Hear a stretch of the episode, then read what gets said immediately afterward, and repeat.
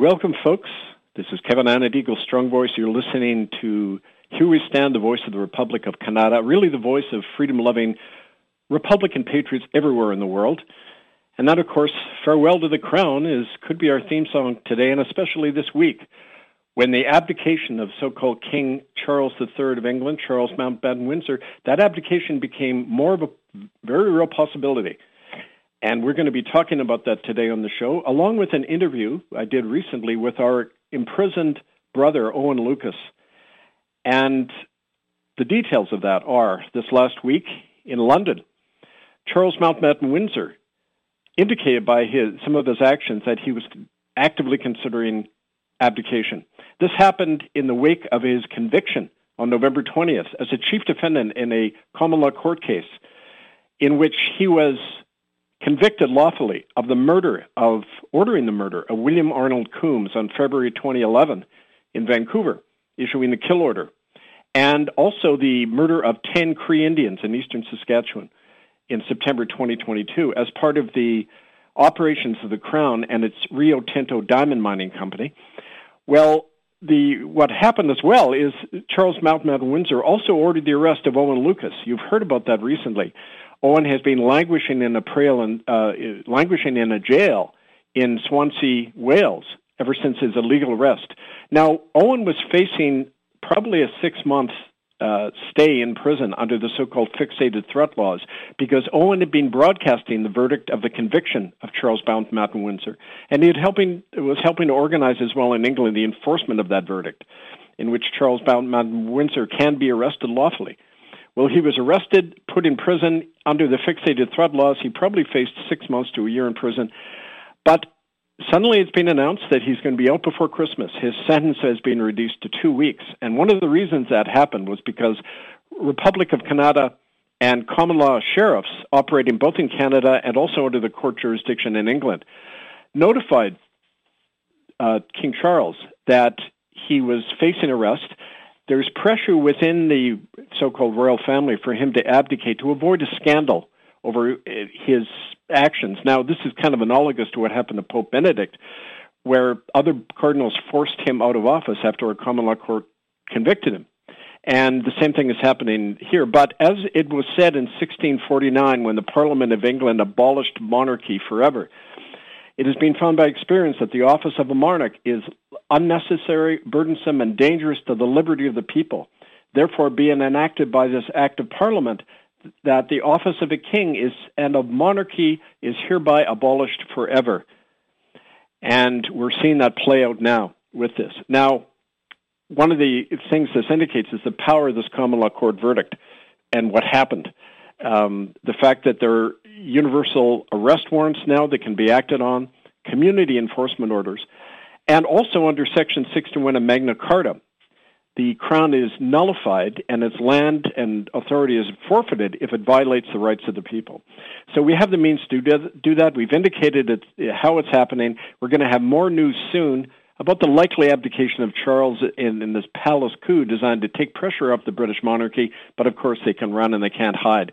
We welcome the release of our brother Owen Lucas because of this pressure, undoubtedly coming from the Crown to have Owen released as part of their damage control operations. Hope to have him out before December. And also remember that you can receive training in common law arrests. Citizen arrest laws allow you to, to arrest anyone who's been lawfully convicted by a court, which is what we've done. We're doing training programs right now for people in how to make those arrests. Contact us at Republic National Council at protonmail.com and also stand by for events coming up on December 24th and the anniversary of the founding of the Republic, the weekend of January 15th of the new year when there'll be more actions announced. But before then, we're going to be re, uh, running again today in honor of Owen and in celebration of his soon to be uh, released status from prison. We're going to be running an interview I did with him uh, last summer about the background of the guilt of Charles Mountbatten Windsor and, in, in fact, the entire British monarchy. And um, and so we're going to uh, play that today. And again, if you want more information about this, stand by. There's going to be a global press release coming out about all of this that I've mentioned briefly today. Tomorrow, Monday, December 4th. You can see that online at murderbydecree.com under ITCCS updates. And so here's the show. We'll be back next week live with lots more. And the thing about Charles is that um, he, by very fact, sitting in that position, he is automatically guilty because the institution has been guilty as as a transnational genocidal system. It doesn't have any lawful legitimacy. The the parliament dissolved the monarchy in in March 1649. It made it a crime of treason to reestablish the monarchy. This has been a, a, a since 1649. That's been a, a banned, unlawful institution. So that's the thing to focus on, not you know the foibles. As a matter of fact, they want us to focus on the individuals as if it's about bad apples. That's always the theory behind genocide. Oh, it was just some bad priests. Oh, we just had the wrong pope in or the wrong monarch in. Now it'll be different, right? I mean, that's the game they play all the time. But we know the nature of this beast, and you got to slay the beast and not just one of its tentacles, right? Well, it's a it's a loyalty and a, and a hierarchy thing, right? So you know, the the further you go up to the the summit, if you like, of of the infrastructure of of these hierarchies, whether you're talking Freemasonry, whether you're talking Satanism, whether you're talking about you know what, whatever the, the Knights of Malta or the uh, the black nobility of the Venetian cult, etc., etc., etc., it all it all arrives at that singularity point of, of the, the top of the monarchy, the crown, right? So we have these individuals who, you know, individually you can uh, pick holes at, just to say the least. You know, you can uh, pull out evidence of, of what the individuals have done. But they were brought up specifically to be these inverted role models. You know, the truth of the matter is that the the bigger the monster, the higher up the, the hierarchy they go, right? And, and they're trained to be those kind of monsters through these monarch mind control, childhood trauma-based um, torture I operations. I don't ultimately think that matters that much. I mean, it's not even a question of them because, of course, we're always focused on them as if they matter. The question is always, why do people allow it to happen? And why, you know, we can f- throw them off like a flea off a dog if we just ignore them, take back, you know, reclaim the land, reclaim our identity, Tulsa monarchs of all sorts, including the economic oligarchs who are running the planet. We could do it tomorrow if people were conscious and united. That's the thing we need to focus on. Every ounce of what we do has to be focused on breaking people away from that. But you know, it's it's very hard in the internet culture because any you know kind of sensational story can pose as fact. And so what if you know these things? Then what do you do? Does it arm people to change? Does it does it give you the strength and the confidence to do it? Most things I see about this never do. They just, it's like a rat chasing his tail. Oh yeah, the latest scandal. Like who cares? I don't really care. We know the nature of these things. I know because they've destroyed my life, killed my friends, taken my children from me. I know you weren't awarded the death to this thing and people have got to start taking responsibility. That's what I see lacking. Uh, we're not, ta- people are not taking responsibility for ending this regime, right? Well, well, this is the attempt. The, the, you use the word uniting the people around, and, and that's that's what they're trying to do with the, with the latest soap opera, you know, narrative. This one is a funeral. It's it's the idea is to unite the people under the flag, you know, underneath the crown or whatever.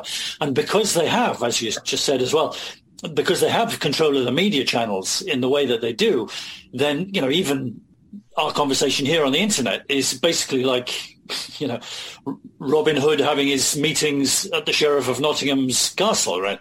You know, the, the whole thing is is completely controlled in terms of right. the communication channels. And go for it. That's the most first basic issue is you, you don't form an alternative by doing it through the internet because it's, you know, GlaxoSmithKline controls Zoom and Google and uh, YouTube. So the, the point is that when you get the alternative is when people meet locally, and we do that all the time in our Republic right. meetings, uh, common law meetings. You get people together face to face, and you say, "What law are we going to pass in our community that's going to change things? Like keep the tax money in the community." Seize these church and crown b- buildings. They can all be seized now legally. We, you, the warrants are all there in murderbydecree.com, right? Um, and, and and so getting people to take that step, it, it, takes the hard, consistent work on the ground, face to face in your own community. So, uh, uh, you know, the many attempts on this, 95% of the attempts fail. Not because of infiltration, not because of mind control, because of the people themselves. It's like, you know, the, remember the Spartacus slave rebellion? in 73 AD, I think it was, uh, in Rome. Most of the slaves of Italy revolted. They almost overthrew the Roman system. Okay. But they didn't, the slaves didn't do it primarily. It was Spartacus and there was a core leadership of gladiators.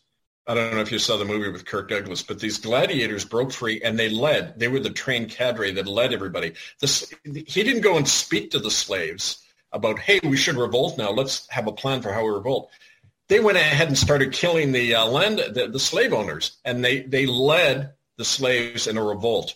They didn't talk. They acted. And that's something that people don't have the ability to. They've lost the ability to act. And that's the first thing we have to understand.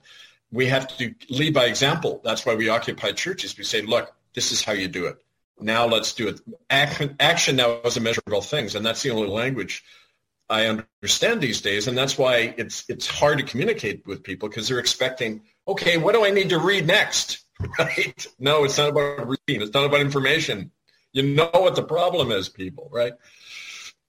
Yeah, and and so those those actions, you know, the, the question then, w- what are the actions? Well, you can get together in you know the, the town hall or the church hall or whatever it is, and, and you can get together, but then it's it's another talking shop, right? So you know, no. in ter- in terms no, of choosing the actions of what to do, is is a bit blurry, right? It's kind of foggy. What, what are the, what are the actions that the people need to do? Oh yeah, well, coming together itself is an action when you meet face to face, sure, discussion on something real is the first step. But then you say, okay, Native people do this routinely, people affiliated with us, especially in Western Canada. They don't talk at all. They just go in and, and they, they go into the Catholic Church and they tell the priest to get out and they take over the building. They've done that a few times. They open it as daycare. They open up for the homeless, and there are a lot of them in the Native world. They say, come in and use the church now. What are they going to do? The men show up and they say, hey, this is our land. You never uh, signed a treaty with us. Bugger off. And Mounties always do. Because they know it's politically incorrect to attack Native people these days, right? You can use that as a lever, right? But so Native people do that because they've got nothing to lose. It's, we've talked about this before. The homeless natives who occupied the churches with me, they were almost all homeless. I mean, they didn't have anything to lose and they knew it. But uh, that's not the case with, with you know, so-called white people uh, and people who are locked into the system you know, to take an action like that is almost inconceivable for most of them. And you can only break the ice by, by getting people to the point to realize you have to because they're going to come to your door next, right? Um, despite the latest kind of, they're, they're pulling back. Apparently they're, they're saying that Biden the other day said, oh, the pandemic is over. And they're opening up the border with Canada again. And, and uh, you know, so, but the point is, that's a pause in the whole war. It's going to get even worse. And people realize the only way to fight it, the way is action, defending yourselves, eventually in arms. I mean, this it, it comes down to a civil war, which is what we're in, right? So, are you, are you expecting there to be that we're in a we're in a pause period at the moment, and that they're they're, they're brewing uh, an assault and attack? I think definitely in a, in a, in a place like Canada, where it's the battleground. North America now is the battleground geopolitically between the China-Vatican alliance and uh, the West. And uh, because two reasons, all the resources and the need to knock out America. Because, uh, you know, Russia and China are, are the rising powers. China over Russia, of course, but America is declining. As a matter of fact, now America is very much in the position Great Britain was after World War II, just going down the toilet right. economically. Uh, America had half of the world's gross domestic product in the 1970s. They've got 12% now. I mean, it's, it, as a matter of fact, the economy of Mexico and, and the Philippines has a higher GDP than America, if you can believe it right? I mean, so there's a big flip. The third world now is is becoming the dominant force, in America's. So the the best way to destroy America is to do exactly what they're doing. You fund the Democrats and Republicans to rip each other apart, right. and you turn on the news, and that's what's going on.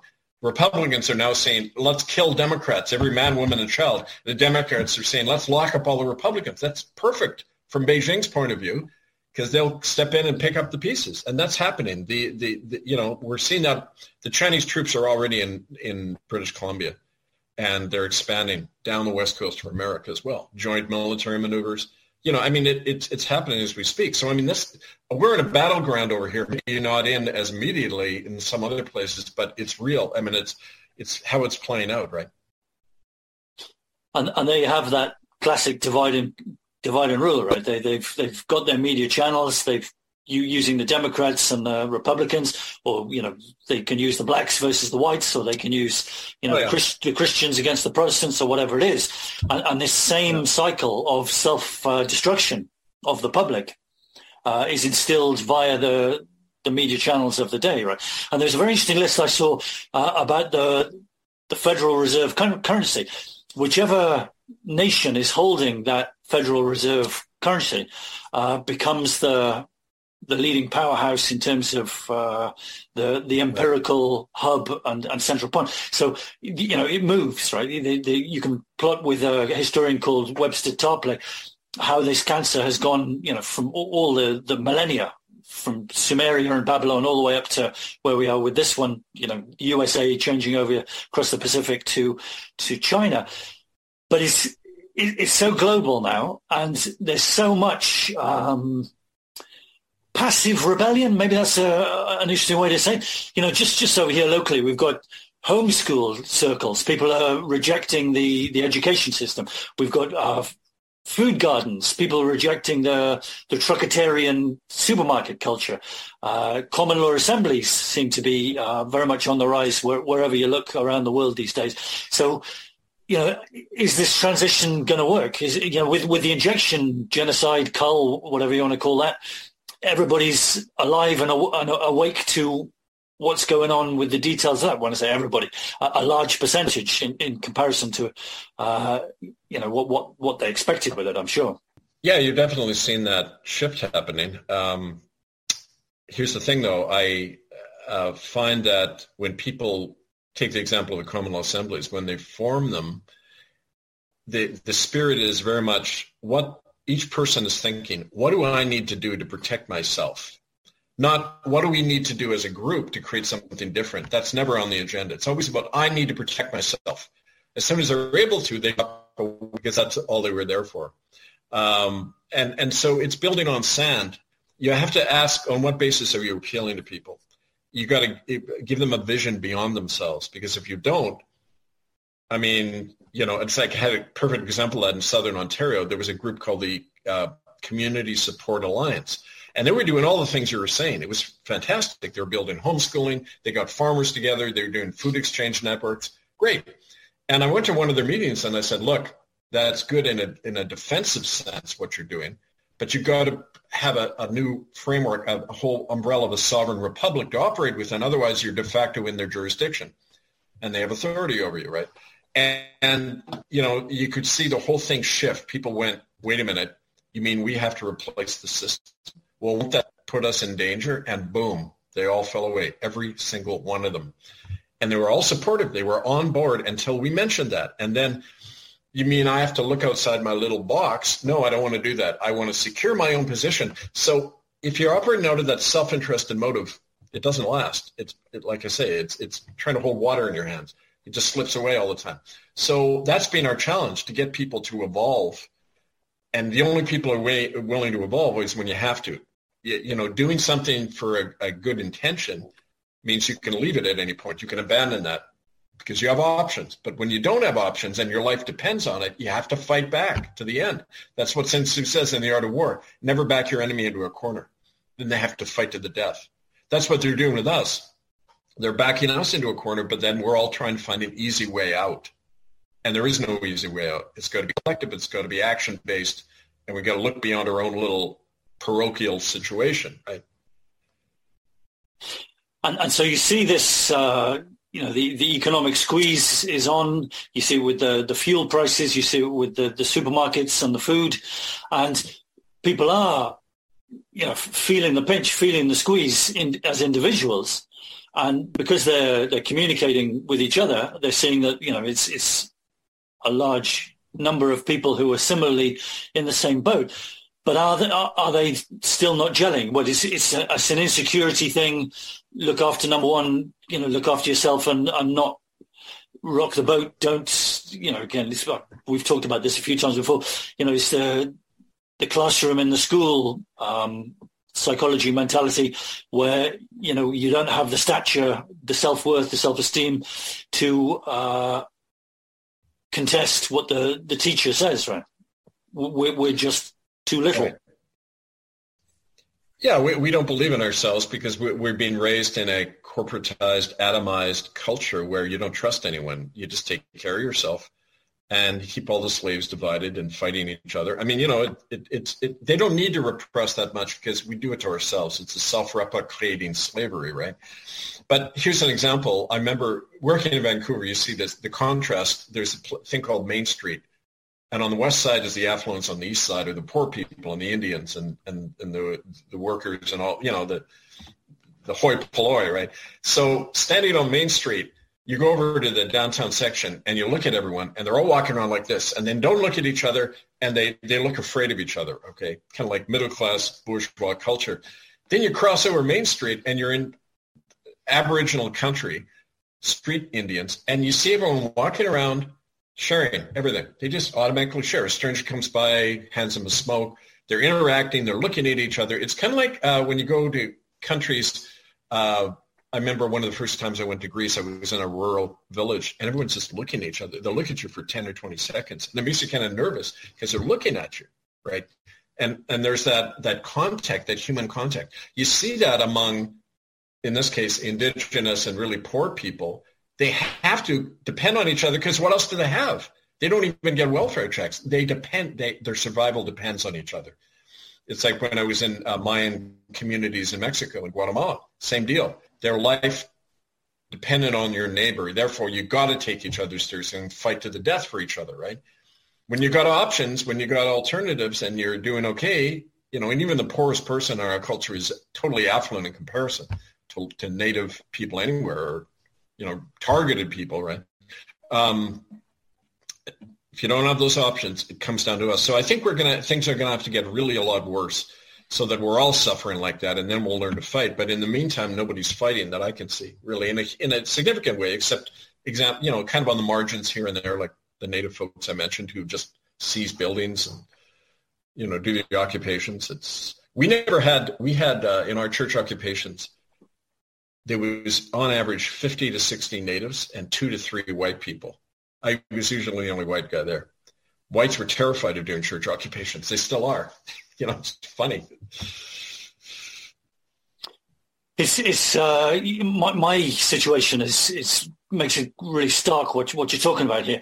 You know, I, have lived in uh, England and London particularly, and you know that's that's much more wealthy than than Wales and and Southwest Ireland, and I, I completely agree with with what you're saying that that well, you're in a city in London, six, eight, ten million people, however many it is, and you know it's, it's a very lonely place because no nobody's interacting. Or very little communication, even if you're on a packed underground train. But then you know you go to Wales and and uh, the affluence drops, but the the community spirit increases, and then yeah. you know even more so over here in in Ireland where I'm now. Uh, I, have noticed a stark increase in that uh, community spirit, and you, you look at how history has evolved and, you know, the, the cancer empire, if you like, has gone from London west to where we are now. And then it's hopped the Atlantic over to where you are. And the most action, you know, we used that word a little earlier on, is in, with the, the indigenous people who have that uh, indigenous spirit, you know, perhaps is a way of describing it, to get active and you know occupy churches or whatever whatever the actions are, much more so than people in London, and then you can regress that even further back through Europe, you know, to Rome or whatever it is. Yeah. But but again, there's there's this uh, springboard, this um, knee jerk reaction to the economic situation, to the food situation, to the the, the health assault. You know, m- many more people are beginning to see through the bullshit of, of the COVID situation, and and there is that that groundswell that in inverted commas something has to be done. It's just that people don't really know what that something is. Yeah, it's like my dad. That story. My dad was in the Korean War, and when the first time he was under fire over in Korea, his whole regiment got wiped out. He was one of the few survivors. Uh, the, these were young boys. He was an infantry replacement unit, and they came in and if, I don't know how he survived, but they got totally overrun by the Chinese, and it was a, a slaughter. He said, but when he was first under fire, the new recruits they all ducked down because they think they can fight without risking anything. They, their first concern is to protect themselves. And then your buddy next door gets his face blown off, and then you realize, and they're coming over, you got to fight. And suddenly you forget your own need to protect yourself, and you're caught up in the battle. And when you overcome that hurdle of having to protect yourself and doing everything to protect yourself and just attack, then you become a, a warrior, right? And, um, or in this case, a soldier, right? Um, so, I mean, we're we're still in the point of being raw recruits trying to avoid the bullets, right? Yeah. And you need the veterans to say, "Come on, guys, go and lead by example." And that's why so many veterans always die first, and the officers and the veterans tend to get killed first because they're leading. They they have to lead by example, and hopefully others will learn under fire. But that's the point. We're not under fire. Not enough of us are under fire, and uh, that's where you learn all the lessons, not by talking, but by the experience of being under fire, right? Well, it's a really interesting point because we are under fire. I just saw some stats this morning. Max Igan's latest uh, video was really interesting about, you know, you, you mentioned uh, wars in Southeast Asia. In in 2021, uh, between the ages of 20 and 45, 60,000 people uh, died because of these injections, right? Which is right. the same number of of Americans that died in the Vietnam War, right? But because of this uh, clandestine narrative that's that's covering what's actually going on, people, you know, have question marks. Oh, maybe maybe it is, you know, an act of nature, and you know, Mother Nature's killing us, not Big Brother or whatever it is. But as these stats increasingly become mainstream and understood and, and realized and you know everybody's got someone in their community or in their backyard that has had myocarditis or you know a stroke or whatever it is because of these injections. The the penny drops and and the realization arrives that we are being strategic smart weapons are killing people and and the, our own tax purse is is paying for it via these people at the top who we have been led to believe are you know our representatives and and care about our health or whatever. So you know it's it's that sort of creaking cogs waking people up to the inversion aspect. It's such, such a massive jump we've been here before. Yeah. you know between thinking that you know king charles iii is a, a, nice family guy because the bbc tell us so as opposed well, to being you know the head kingpin of a massive genocidal global but, criminal organization transnational. That's not what I. That's not what I meant by being under fire. Um, okay, yes, we're being medically killed. Yes, we're being killed by toxins, but we have a home to go to. We have medical alternatives, naturopaths. You know, that's not being under fire. You're still holding on to stuff. I mean, being thrown in prison for months. Okay, uh, you've experienced it, right? For weeks. You've been targeted. You know what it's like. You know what the terror is like of realizing the whole weight of the state is coming down on you. It's seeing friends getting killed. It's being blackballed so you can't even appear in public and give a talk without being assaulted, right? And I mean, it's it's it's moving it's moving that way, and it's good. More people need to go through that. What you and I have been through, and other people and your friends killed, and you know, then you wake up to the real need to fight because people aren't fighting now. You know, like you say, they're talking and they're maneuvering to avoid getting hurt. It's it's a defensive response. So I mean, this is one of the phase. We're just in the early phase, so we've got to lose a lot more before we can really take action. You know. And then the perception is that you know the individual is just one against the the weight of the state. And and if you're swinging, if you're swinging punches, you're likely to get punches swung back at you, right? And so the question then becomes, maybe if I don't swing any punches, then I won't get punches swung back at yeah, me. and then people, you know, anesthetize themselves with alcohol and stuff, right? Right, but I mean, I don't really care. I mean, like, I'm, we can't hear. I had a meeting, uh, you know, one of our Republic Alliance meetings where we're meeting people in different countries every Saturday on our calls. Um, you know, it, it's like I said to them, you can't be diluted by the people around you. You've got to retain your salt, like they say in the Bible, right? Don't lose your saltiness. And we always do that. We always play down to other people to try to bring them in. But we're just lowering our own energy level to that defensive thing you're talking about, that fear-based response. What do I need to avoid getting hurt? To hell with it. Stop worrying about getting hurt. Start being concerned about who's getting hurt if you don't take action. I don't care about these people. You know, you face your average cop and everything. Are they a threat? I mean, didn't we all create this situation? There's no enemy out there. We are a collective problem here. And the only way we're going to get out of this is to face ourselves honestly and say, okay, I'm through. I'm done. We've got to create something different. And it's an imperative if we're going to survive. So again, it's kind of waiting for that, enough people to suffer to reach that point. And uh, again, I, I, don't really see it right now, but it's it's it's something that's definitely in the works. It's got to happen, right? It's it's a process, you know, because again, mention the media channels because it's it's very difficult for people to communicate except in person, you know, hand to hand around the town uh, or uh, mouth to mouth around the town or whatever it is, one one person at a time, right? You know, have you heard about Dave down the road who dropped dead with myocarditis? Shit, there's another one. You know, another question mark. The the camel's back. You know, collects the the, the strands of straw, and eventually, you know, an individual camel collapses and they're they're in the fight, right? They're they're like you're well, saying. Yeah, but here's the thing: like people fight, and when you look at when revolutions happen, it gets to the two things need to happen. The old system breaks down and can't operate anymore, anymore, and enough people say we can't operate in this old system. But then they do a brief little shift, and they're looking for a way to get back to everything they knew. Uh, people tend to make revolutions with their eyes on the past. How do I get back to that point of security instead of thinking, well, how do we create something new? and and that's very hard for human the human psyche to even imagine something new because we're all people of routine you know we're biologically equipped that way but here's something i know we've only got about six minutes left here but i want to just say that i saw a really interesting thing on um, um, a documentary i remember years ago and it uh, it was talking about these coronal ejections out of the sun uh, sunbursts do you know that in 2012 in march we came within nine days of having the whole planet incinerated.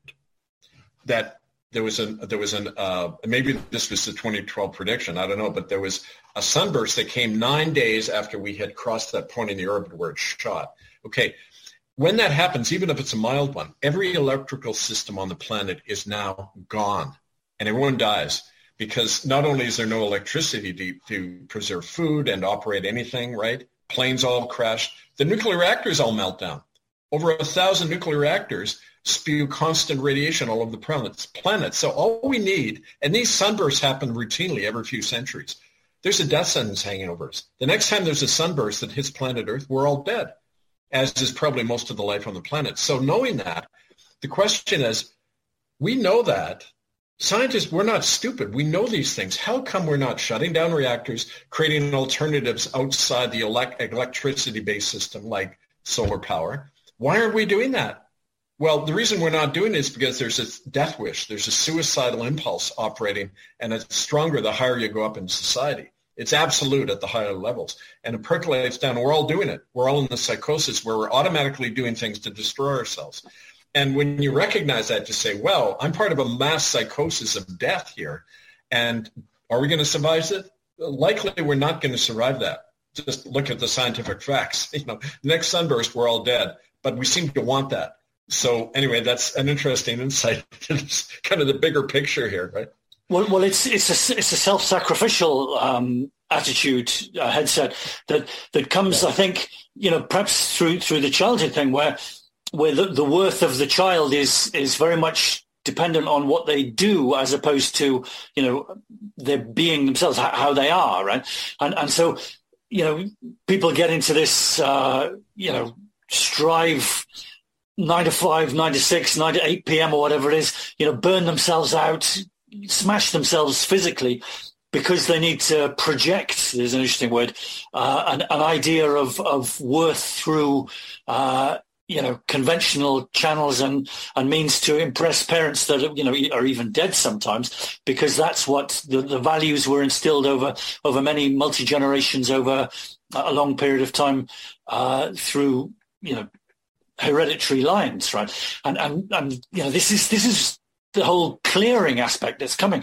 And, you know, you can get into the, the great year and the end of the age of uh, Pisces, which has a self-sacrificial uh, characteristic to it.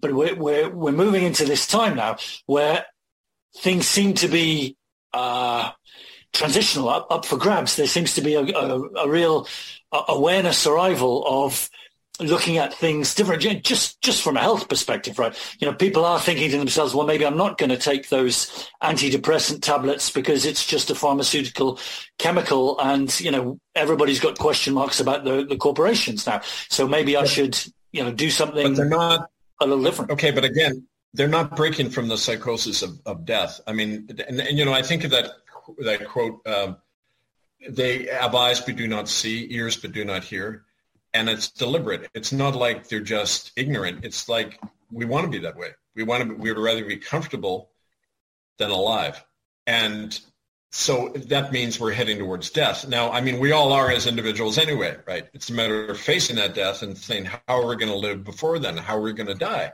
And so I, I just think we need to step back a bit from all of the apparent issues and say, look, look at the as a collective, who are we as humanity? What are we creating? Where are we heading? and the prospect is not good, but that's okay. Like it's just probably our turn to pass on, right? But but we can't. There are no parameters. I think my main point is there are no parameters. There's no measures measurements within the system whereby we can look at any of this because it's all based on a huge illusion of this this this cult of death, which we play. Look at history. Look at our genocidal history Right. It, it is a death cult. It is a death cult. And, and the parameters you talk about are very much connected with leadership, right? And if the leadership are, are sacrificing the public as part of cult rituals, then, you know, that's something that needs, needs addressing, right? Hey, we've got two minutes left on this call, Kev. Shall we stop it and start again for 10 minutes? Sure. Let's, yeah. let's talk about leadership. Uh, so let's let's just uh, go go straight back into it. So you, you you're talking about the, the parameters of society that, that people are caught in in terms of the, the rat race and the wheel. I, I was uh, asking you a question regarding that in connection with leadership. So with with leadership, I, I, would posit it, we require uh, leadership, at least for a, a, transitional period, before people can develop away from codependence to independence and hopefully eventually interdependence, you know, the land of milk and honey, anarchy, whatever you want to call it, whereby we don't need an authoritarian, overlording, uh, you know, teacher of the classroom, if you like, to, to look after the people. But until that, that maturity, that self-actualization, um, that um, rising awareness becomes um, wholesale and widespread, I would suggest that the parameters of society need to have some kind of leadership uh, to uh, facilitate it. Taking people on about their assumption that politicians are evil, he said, "No, they're just us. We get who we we we elect who we are, right? Uh, if they're mediocre and self-serving criminal, well, who put them in power? People. Uh, what culture raised them? You know, it's it's like we have to take responsibility. Nothing's ever done to us. The leadership reflects who we are, right? And even the notion of leadership, it's when you look, it's interesting that I the first thing I studied at university was anthropology because I was always fascinated in this question of how did it come about that humanity uh, created a state and kings and churches and you know religious rulers. How did that even come about? Because it doesn't make any sense if you're just tilling the earth why would you think that somebody had to rule over you? Why would you have to hand your crops over to somebody else and go fight an army, right? Um, that came about because um, when you started living in communities, you suddenly had surpluses of food, okay? So you then had the ability for a few people to say, well, that's mine now, right? And that private monopoly over what was a gift given by all, given to all by, you have to somehow convince people that's necessary. How do you do it? Religion. Hey, guess what, folks? these few people over here who are claiming all the food, they're actually descended from the gods. You know that thunder in the sky? They're his children. They were appointed, so they're closer to heaven than you are, which is what the Pope still says. You know, Pontifex Maximus, he's the link between heaven and earth. So, so iceberg. One of them found top, six sevenths beneath the surface. And that's the laboring mass of humanity. We serve these elites, right? because we think they're better than us. And besides, what's the alternative? It's set up for a few to rule the many. That's leadership. Leadership is somebody telling you what they can do. But there's a the internal leadership which says, no, born sovereign. Nobody can tell me what to do. That's the indigenous way of looking at it. Nobody can tell another what to do. I mean, where did they get that authority from? If you again you with us, don't you? That's not freedom. It's being coerced into, you know, you can get arrested if you go against this that everyone's afraid of. So when you say leadership, you got to be saying, well, what kind of leadership and who's it serving, right? That's kind of my general take on it.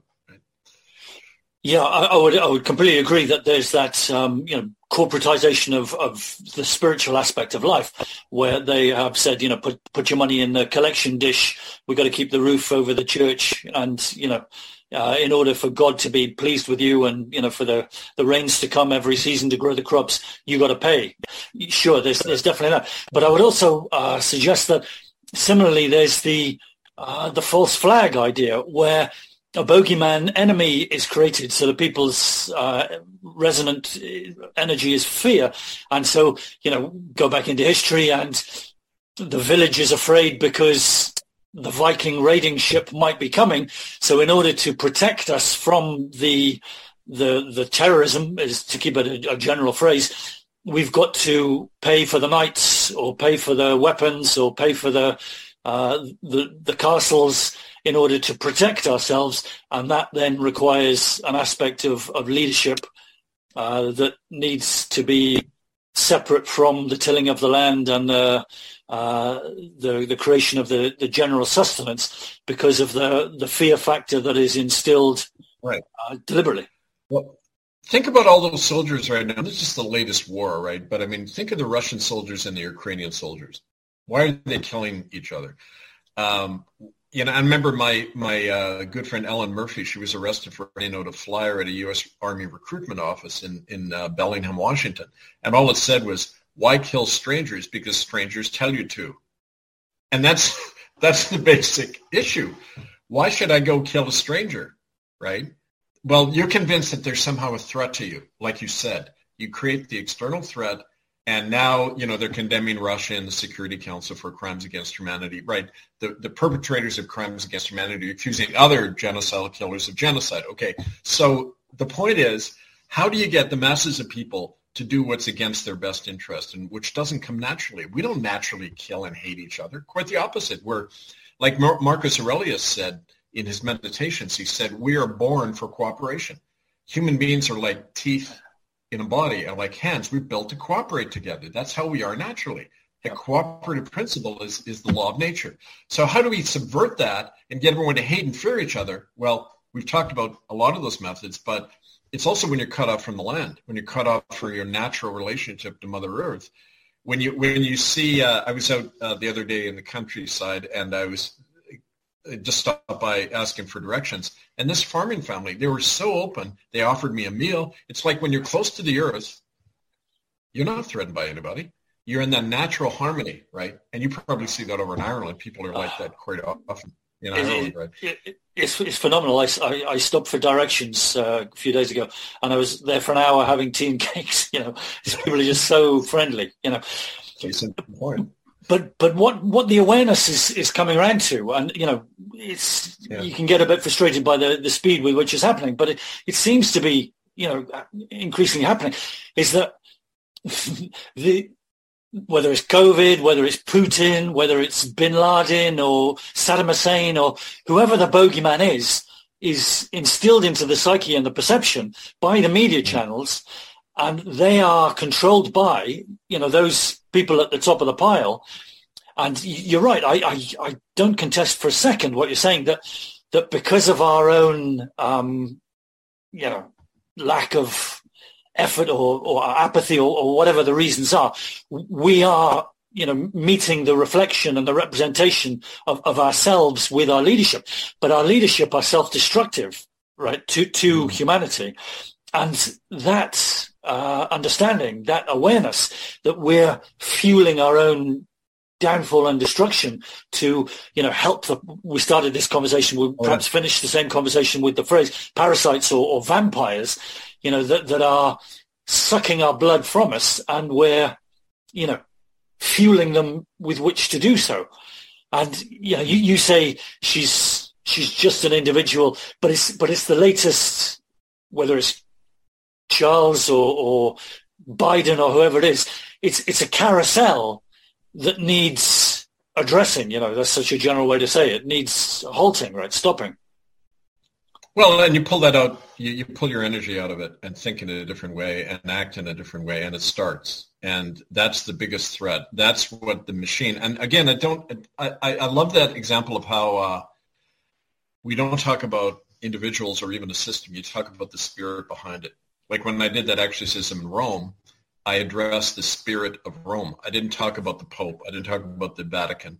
I talked about the entity behind it. You know, the the now, you, there's different versions of what that is. Some think it's an external force that's kind of taken over humanity. Others, Jung talked about the collective unconscious. We create this higher entity just from our own thoughts and interactions. There's this higher thing that we all belong to, right? The group mind, the hegemonicon, Marcus Aurelius called it. That Le- legion, right? You've got to address the group. Right.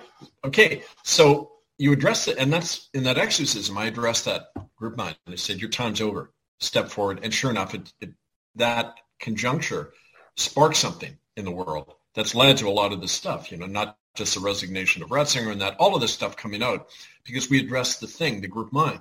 And that's what we all have to do. We have to, in our own meditations and actions, say, speak to the group mind that we're part of. We're in it. We say, I'm out. Your time is over. I'm not part of you anymore. Enough people do that and it'll start crumbling even more dramatically because we're all energetically connected. No man is an island, John Donne, right? I mean, it, we have to take responsibility for withdrawing from that at every moment. And it gets easier the more you do it. But it's hard initially to do it because we're so wedded to it. It's it, we belong to it. And it's it's a possession, right? And that, that's the thing to realize, right? Truth is so uncomfortable, right? You know, com- comfortable lies or uncomfortable truths. And, and the more fervent people can get for truth, you know, the, the more the more the the hegemonicon or the or the, the demon of legion, that that energetic that holds it all together, collapses and crumbles. But yeah. you know, tr- truth is inverted, right? Uh, we're, we're, presented with with lies deliberately to keep us asleep and anesthetized, and and turning 180 degrees and and focusing on hard, gnarly, gritty complicated and gritty uh, truths is right. is the big requirement of our generation. We all avoid it. I mean, you know, it, the old saying, uh, anyone can see through a lie unless they have need of the lie. And that's the point. We all have the need of the lie so we can keep onto our, our, our illusion of comfort and security that we're never going to die, we're going to be fine, we're not going to suffer pain not realizing that pain is the, the, the indication that you're alive. That's why, like a lot of uh, survivors of the death camps in Canada, the, the Christian death camps, remember Delmar Johnny, my Cowichan friend, said when I was a, a young guy, I kept slashing myself with razors. And I said, like, why? He said, well, I had to remind myself I was alive because the pain told me I was alive. I said, well, why did I have to be reminded? Well, to survive these monsters raping and torturing me and killing kids around me every day, I had to withdraw. Boom.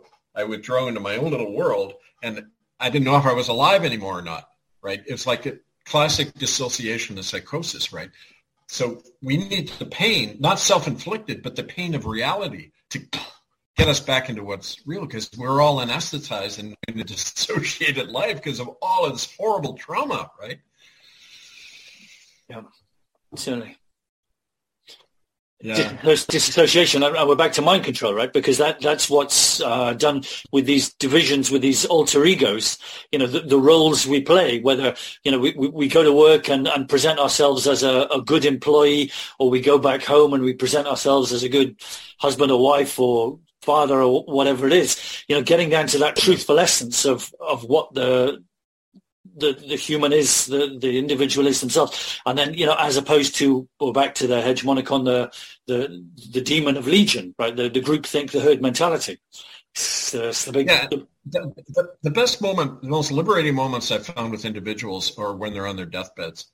And um, Native people easily, I think in one of my books I described this, there were two incidents in West Coast General Hospital in Port Alberni.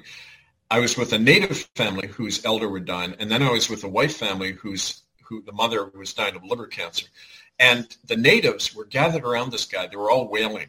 Little kids, they even brought in the dogs.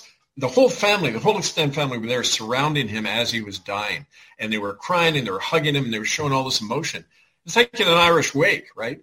It goes on for three days. And everyone's just mourning and laughing and remembering the guy. It's like this incredible chance to just say goodbye, but also to, to value the beauty and the sacredness of every moment of life, every breath, right? And I, you know, I went from that, and then down the hall, this woman, Carol, was dying of liver cancer. She was only in her 30s, and they were all standing there, really rigid and frightened. And the, the brother is saying, "Don't worry, sis, you'll be up and around next week, right?" and she's in her terminal phase. Remember, skin was all yellow. She was going. So I finally had to say to them, it's time to say goodbye. Say your goodbyes.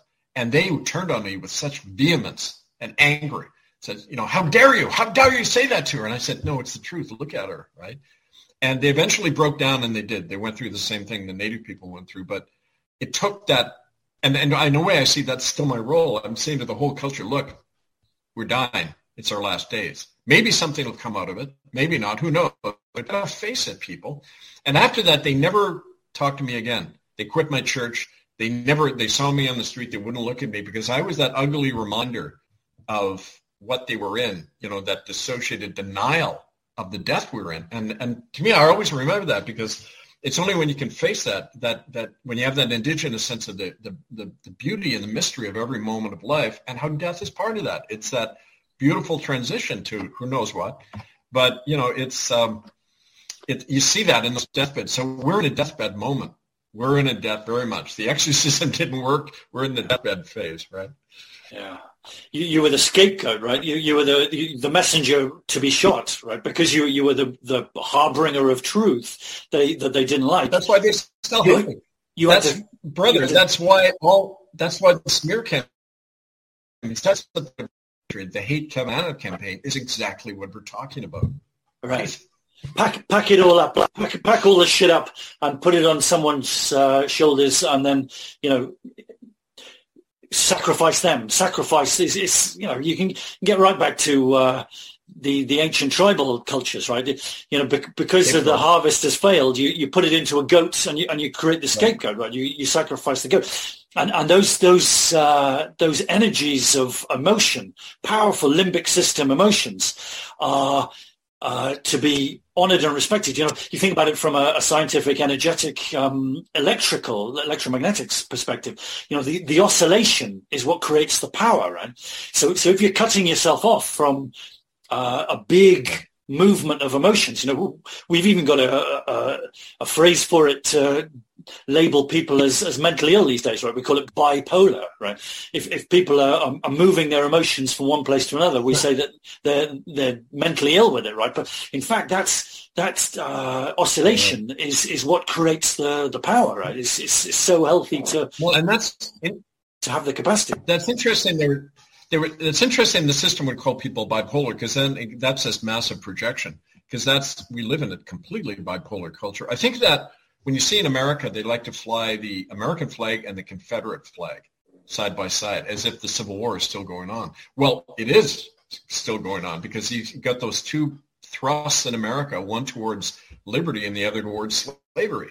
And uh, the, the great book to read, Democracy in America by de Tocqueville, he was a French aristocrat who came over and studied America in the 1830s. And he said, Americans have this, this two impulses. And this is, can be said about everybody in the world. Um, one is they want to be self-governing, but by doing that, they, they're so concerned about themselves, they surrender uh, responsibility for public affairs to a few people. So America have within it both liberty and tyranny side right. by side all the time. Because to have the self-focused life, you need a few people running things. And that's the big contradiction in all the talk of freedom in that is that, okay, but what about responsibility? What about take, like we talked about at the beginning, it's not about my rights. It's about responsibility for everybody, taking care of each other as well, right? That's where left and right can come together because rights all of, it's like right wing is right brain. It's all, you know, impulse. Left wing is left brain. It's rational. You know, the, the cooperative impulse of the, uh, of, of, of left wing politics with the individual right impulse of right wing. Why doesn't it just come together? Why don't we overcome that political bipolarism and find that unity? So, I mean, all of this is personal, political, psychological, but it's all in the terminal phase. And this is, gives us a chance to look at it all because it's ending. Right. Yeah, and, and, and you can you can get you know electromagnetic scientific about it. When when when those poles of the magnet spin uh, in harmony faster and faster and faster, then it, it creates that that uh, one up and down pulse yeah. because of the spin rate, which is which is a very healthy uh, conclusion to it all. It, the centrifugal, yeah. you know, the, the, the black and white, if you like, creates that um, singularity mm. of of shade, right? Right. right. Still science. Oh, this is good. Good stuff. Yeah. Okay, okay. We hit the hour, Kev. Let's uh, call it call it a day, shall we? Okay. Uh, chat to you Thanks, on. I look forward to Yeah, see you on the weekend. Yeah, I look forward to talking to you on uh, Saturday on the call and hearing yeah. this on on, on your uh, broadcast. I'm going to sure. play this on the air too. So thank you. Okay, okay. Yep, nice one. See, see, see you on the weekend. See you Saturday.